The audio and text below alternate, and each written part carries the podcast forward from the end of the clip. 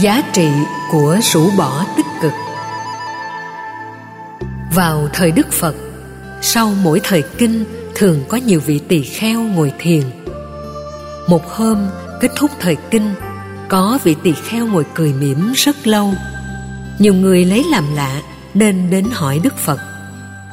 Đức phật dùng tha tâm thông giải thích rằng, trước khi xuất gia, vị tỳ kheo này là quan liêm khiết của triều đình ông bị nhiều kẻ xấu, sàm tấu, hãm hại, đến mức không còn đất chung thân, nên chán nản và xuất gia làm tu sĩ. Lúc nãy ông đang ngồi suy nghĩ, trước đây mình có gia tài sự nghiệp, do nhân tình thế thái đã làm thất điên bác đảo. Ông đã không làm chủ được cảm xúc và vận mệnh của mình. Nay làm tu sĩ, chỉ với ba y một bát nhưng lại cảm thấy hạnh phúc vô cùng. Nghĩ lại quãng đời đã qua, ông ngồi cười một mình. Từ bài học này, ta thấy mỗi người phật tử có chức tước, ngành nghề, va chạm xã hội khác nhau. Nếu là người phật tử gương mẫu, xem nghịch cảnh như tơ hồng, thì ta tạo sự định tĩnh và vô ý cho đối tác trực tiếp hay gián tiếp. Đây chính là bài pháp rất thực tế theo kinh 42 chương, Đức Phật đưa ra bốn loại chiến sĩ. Một là chiến sĩ khi mới nghe lời đồn về lực lượng của đối nghịch tăng gấp mấy lần, do đó sợ mà bỏ trốn.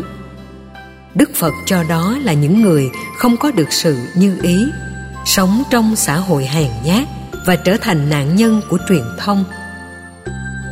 Hai là chiến sĩ vừa nghe các hiệu lệnh từ xa là mất hồn bỏ chạy đức phật nói, loại này cũng hèn, không đáng quan tâm. Ba là, chiến sĩ mới giao đấu, thấy vài người chết trước, quá sợ và bỏ chạy. Bốn là, chiến sĩ đấu với nhau mà vẫn được bình tĩnh, không để lòng sân khống chế, vẫn thể hiện lòng từ bi, giữ yên bờ cõi, sẵn sàng mang nghiệp sát cho bản thân để giữ gìn mạng sống và hạnh phúc cho người khác hạng chiến sĩ đó mới là đối tượng lý tưởng để tất cả những ai làm việc này cần phải chọn. Tu sĩ cũng có bốn loại. Thứ nhất, mới nghe danh lợi là chạy theo, bỏ sở trường, chạy theo sở đoản, biến mình thành công cụ cho một lĩnh vực ngành nghề hay một thể chế nào đó. Thứ hai, chỉ mới nghe một chiều là bắt đầu hoảng hốt nên cắt đứt quan hệ với những người tốt. Cô lập người đáng ủng hộ, không ủng hộ, đồng tình những người đáng được tán dương. Thứ ba, thấy người khác thất bại thì thối lui, không muốn làm phật sự. Thứ tư, phật sự càng nhiều, nghịch cảnh càng cao. Họ thấy đó là chuyện thường tình. Tu để vượt qua vì không có khó khăn nào bằng vượt qua chính mình nghịch cảnh bên ngoài chỉ là thử thách.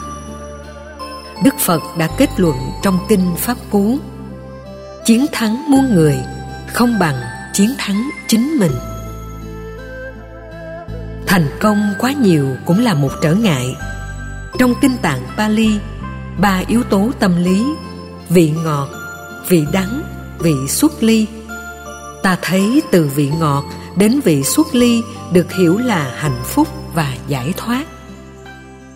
Vì được thuần duyên trong hạnh phúc, nên ít ai nghĩ đến giải thoát.